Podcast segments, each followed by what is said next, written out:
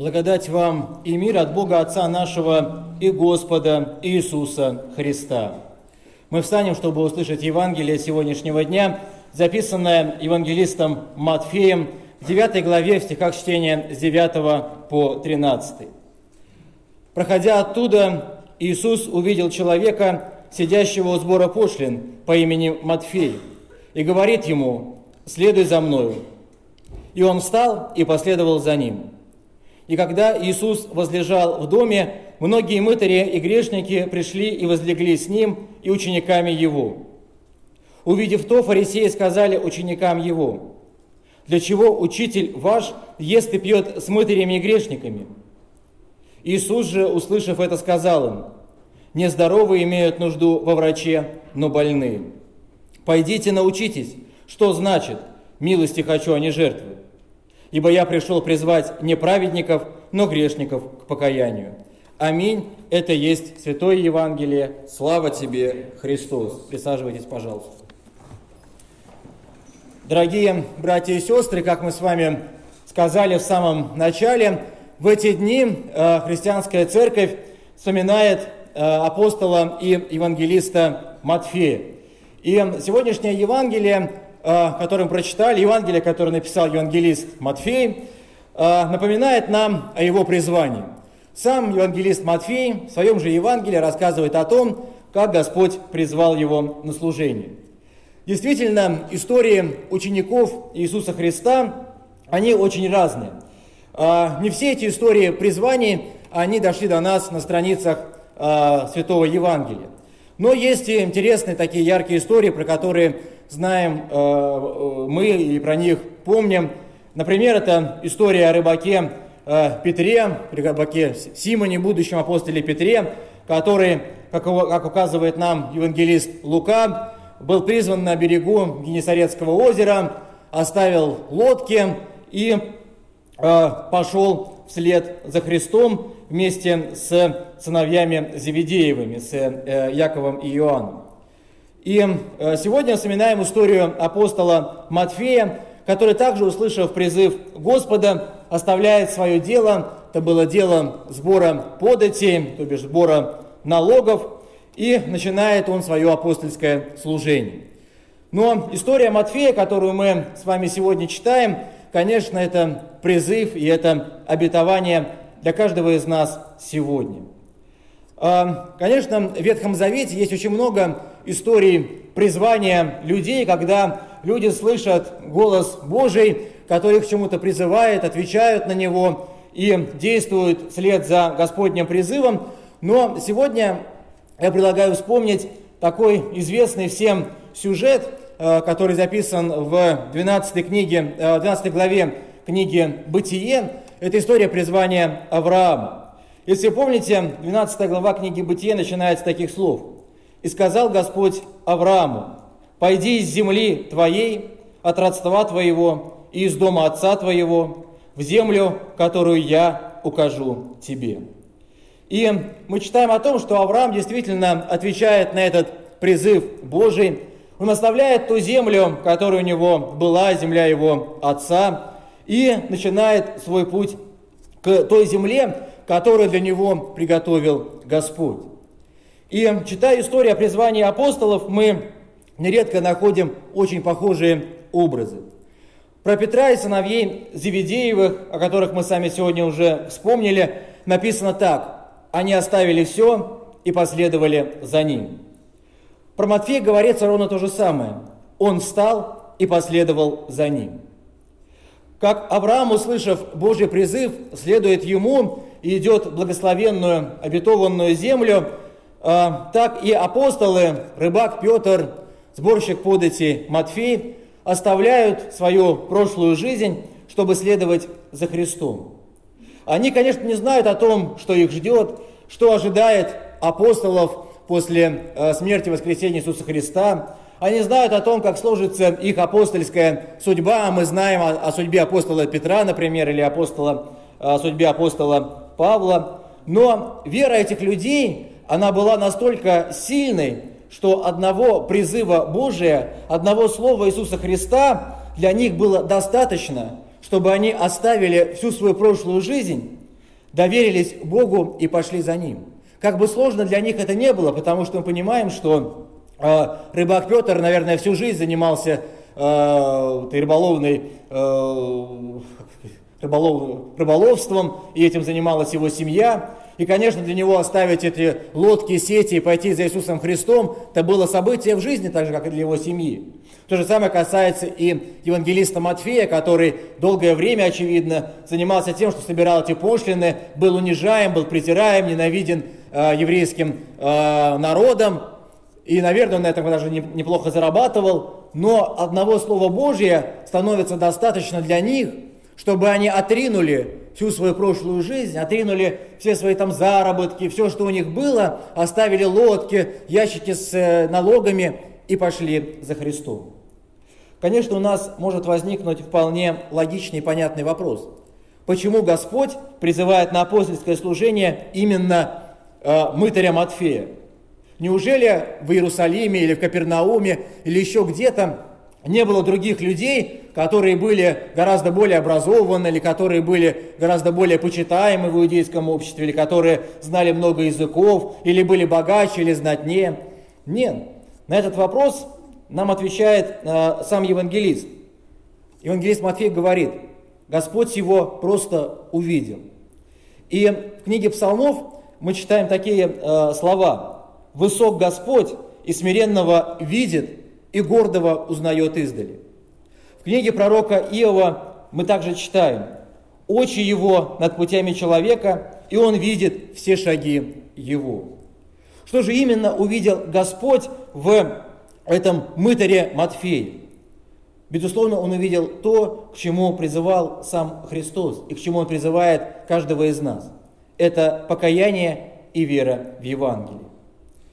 Господь, увидев этого мытаря, сидящего за сбором пошлин, понял, что сердце этого человека, оно уже готово к покаянию, а сам он способен быть свидетелем э, славы Божьей и проповедником евангельской вести. Иисус Христос говорит Матфею всего несколько слов. «Следуй за мною». Этого слова Господа становится достаточно, чтобы на него откликнулось сердце человека. Чтобы человек в одно мгновение перестроился, отказался от своего прошлого мировоззрения, от своей прошлой жизни и последовал за Христом.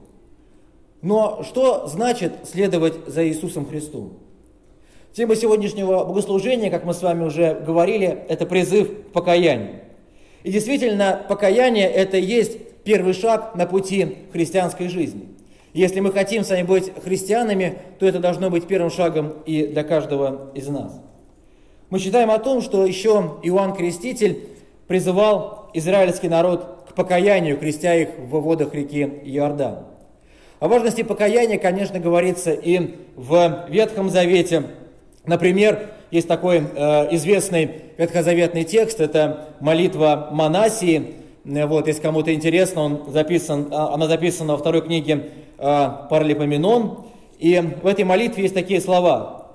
«Ты, Господи, по множеству Твоей благодати обещал покаяние и отпущение согрешившим Тебе, и множеством щедрот Твоих определил покаяние грешникам во спасение». Для того, чтобы обрести спасение в Иисусе Христе, чтобы принять евангельскую вещь, чтобы познать цену жертвы на Голговском кресте, каждому человеку необходимо пройти через покаяние. Вы знаете, что пройдет месяц, и в конце октября мы традиционно будем праздновать такой важный день для лютеранской церкви. Это э, день, день реформации, о котором все знают, наверное, со школьной скамьи, когда Мартин Лютер приколотил к дверям э, храма э, Виттенберге свои 95 тезисов. Но какой первый тезис э, Мартин Лютер изложил вот среди этих 9 Кто помнит, о чем этот был тезис? Первый тезис из 95 тезисов Мартина Лютера, он звучал так. Господь и Учитель наш Иисус Христос, говоря «покайтесь», заповедовал, чтобы вся жизнь верующих была покаянием. Вот с этого тезиса Мартин Лютер начинает перечень своих 95 тезисов. Тезисом о покаянии и о том, что покаяние по Слову Божьему должно быть э, всей жизнью верующего человека. И эти слова, конечно, они важны для нас и сегодня. Мы знаем о том, что Матфей Мытарь, сидящий э, у ящика для сбора подати, конечно, был презираемым человеком в иудейском обществе. Почему? Потому что он работал на э, римские власти. Он собирал с иудеев налоги для того, чтобы эти собранные налоги передавать э, римским властям. Но его готовность следовать за Иисусом Христом, его готовность уповать только на Иисуса Христа, она, конечно, чудесным образом изменила его жизнь. Господь Иисус Христос видит его и призывает его на служение. В 101-м псалме мы читаем такие слова. «Господи, услышь молитву мою, и вопль мой да придет к Тебе». И, наверное, вот эти слова про вопль, про молитву, этот вопль к Богу, это то, наверное, что мог повторить и э, Матфей, который сидел вот э, у ящика для сбора пошлин. На кого, кроме как на Бога, мог надеяться э, мытарь э, в иудейском обществе? На кого сегодня может надеяться, кроме как на Бога, каждый из нас? Мы можем надеяться, так же, как и евангелист-мытарь, только на то, что... Евангелист мытарь, что я сказал? Евангелист Матфей, конечно, да. Э, что Господь придет в нашу жизнь, как Он пришел в жизнь Матфея. Но для этого и наше сердце, оно должно быть готово ко встрече с Богом. Оно должно быть чистым, а это возможно только через истинное покаяние. Вы знаете, что Мартин Лютер, конечно, очень много говорил о покаянии и даже разработал целую систему видов покаяния. Вот, если вы не знали, то Мартин Лютер даже выделил три вида покаяния. Вот, э, как человек может к покаянию подходить. И первый тип, как говорит Лютер, самый главный тип в жизни человека, это покаяние перед кем? Все. А, конечно, это покаяние перед Богом. Э, когда мы взываем к Нему, как мы с вами сегодня делали в начале нашего богослужения, приносим Ему свои грехи, раскаиваемся в том, что нарушали мы Его волю, мы нарушали Его заповеди, мы в молитве обращаемся к Господу. Второй тип покаяния – это покаяние, которое доступно уже нашим прихожанам, многие из которых даже этим типом покаяния пользуются, это покаяние перед э, священником в частной исповеди, когда мы можем озвучить вслух то, что у нас на сердце, можем сказать о том грехе, который нас тревожит, будучи наедине с служителем церкви, пообщаться э, об этом, услышать тоже слова прощения. Но есть и третий тип покаяния, о котором говорит Мартин Лютер, на самом деле говоря, что он тоже очень важный, но о котором мы часто забываем. И этот тип покаяния – это покаяние перед другими людьми, перед своими ближними когда мы просим у них прощения, э, когда мы просим прощения у тех людей, перед которыми мы оказались виноваты, в отношении которых мы э, нарушали заповеди. Может быть, мы им вредили, или, может быть, мы делали даже самое страшное, мы их призывали к, к, к жизни во грехе, или даже вместе грешили когда-то.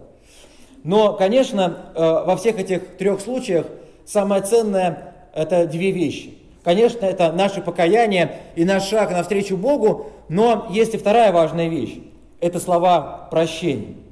Потому что это и есть та евангельская весть, что так возлюбил Бог мир, что отдал Сына Своего Единородного, дабы всякий верующий в Него не погиб, но имел жизнь вечную. Потому что именно когда мы слышим эти слова прощения, мы понимаем, что Господь берет на себя наши грехи а мы слышим слова прощения от Него. И эти слова снимают на самом деле огромный груз с нашего сердца. Да, когда мы с вами просим прощения у человека, э, против, ну, с которым у нас там плохие отношения или с которым мы там поссорились, и мы слышим, что он нас простил, и в этих отношениях все в порядке. Какое это счастье! Но э, когда мы приходим к покаянию, в покаяние к Богу, мы слышим ровно такие же слова.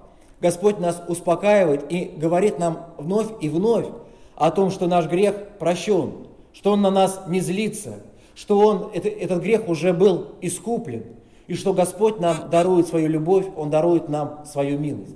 И если мы понимаем, что такое покаяние, если мы понимаем эту евангельскую весть, мы ее слышим, то действительно и в нашем сердце уходит эта тяжесть переживаний, эта тяжесть греха и тяжесть какой-то собственной совести и тяжелых каких-то наших раздумий. В сегодняшнем евангельском чтении Спаситель говорит, «Пойдите, научитесь, что значит «милости хочу, а не жертв». Поэтому Господь ждет от нас чего? Он ждет от нас э, жертвенной любви друг к другу. Он ждет, чтобы мы прощали друг другу долги, так как Он их прощает нам.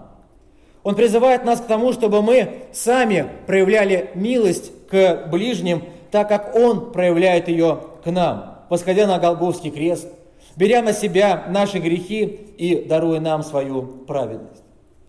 Господь показывает каждому из нас сегодня пример, когда Он возлегает вместе с мытарями и грешниками. Иисус не гонит их от себя, Он не говорит, да, что что это за люди пришли ко мне сегодня, какие-то грешники, какие-то мытари, я с ними общаться не буду, позовите мне там кого-то получше и, и почище и так далее. Такого мы не слышим. Конечно, это возмущает фарисеев, как это возмущает иногда и нас с вами, о которых э, тоже э, сказано в одном из э, псалмов, есть такие слова. Вы смеетесь над мыслью нищего, что Господь упование его. Поэтому иногда и мы поступаем ровно так же, как эти фарисеи. Мы начинаем выяснять, почему этот человек пришел в церковь, а что он здесь делает, может, ним вообще общаться не надо, что это вообще такое и так далее. Но евангельская весть, она не должна быть для нас поводом гордыни, к смеху или вообще к какому-то новому греху, к осуждению других людей. Потому что евангельская весть, она звучит не только для нас, она звучит сегодня для каждого человека, который нас окружает, и для каждого человека в этом мире. И мы часто слышим слова Иисуса Христа, и мы, наверное, сегодня их тоже услышим, когда будем подходить к таинству, покая... Э, к таинству причастия. Есть такие слова «Придите ко мне все труждающиеся и обремененные, и я успокою вас». Но очень часто мы забываем продолжение этой э, фразы. А продолжение ее такое. Господь говорит, возьмите иго мое на себя и научитесь от меня. И сегодня Господь призывает нас не только к покаянию, не только к вере э, в Евангелие. Он призывает нас к тому, чтобы мы видели себя в этих мытарях и грешниках, которые радуются возможности хотя бы просто побыть рядом с Иисусом Христом. Они находят в нем сегодня свое утешение. Они, именно это позволяет им выйти из состояния презрения, из состояния гонения, поменять свою жизнь, услышать Слово Божье и хотя бы на какое-то короткое время побыть в Божьем присутствии. Для них это огромная радость, что хотя бы где-то, хотя бы рядом с Господом Иисусом Христом, они себя не чувствуют отверженными, угнетенными, презираемыми, а наоборот, они себя видят людьми, которых тоже возлюбил Господь. Поэтому и Господь Иисус Христос призывает каждого из нас взять на себя Его иго. Что это за иго? Это, конечно, иго любви. Конечно, это иго прощения, и это иго быть утешителями друг для друга. История апостола Матфея, которой мы сегодня рассуждаем, это, конечно, надежда и упование для каждого из нас. Когда-то Господь призвал на служение какого-то иудейского мытаря, которого отвергало и ненавидело то общество, в котором он находился. Но именно этому человеку было суждено написать евангельский текст, сохранить Слово Божье, передать его нам. Апостол Павел в первом послании к Коринфянам, которое мы сегодня читали, задает очень важные вопросы. Все ли из нас апостолы? Все ли из нас пророки? Все ли из нас учителя? И с одной стороны можем сказать, что да, потому что каждый из нас как раз и призван нести благую весть, призывать к покаянию и открывать людям весть о распятом и воскресшем Спасителе так, как мы это можем делать. Кто-то может об этом петь, кто-то может об этом танцевать, кто-то может слагать стихи или проводить библейские беседы, но все равно мы призваны служить Богу своими талантами.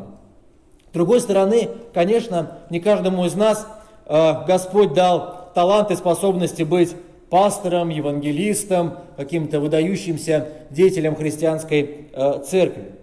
Но каждого из нас Господь призвал к очень простой вещи. Каждого из нас Господь призвал быть Его учеником, и каждому из нас Господь уже обратился и обращается в этой жизни всего тремя словами, которые мы сегодня читали. Это слова «следуй за мной». Это и есть самый важный дар, который есть в нашей жизни. Это дар слышать Слово Божье. Это дар знать о жертве Иисуса Христа. Это дар следовать за Ним, участь, как говорит сам Господь, кротости э, и смирению. Это дар жить в покаянии, сделав один, может быть, небольшой, но искренний шаг навстречу Богу. И, конечно, тот дар, который нас с Богом объединяет, это, конечно, дар любить.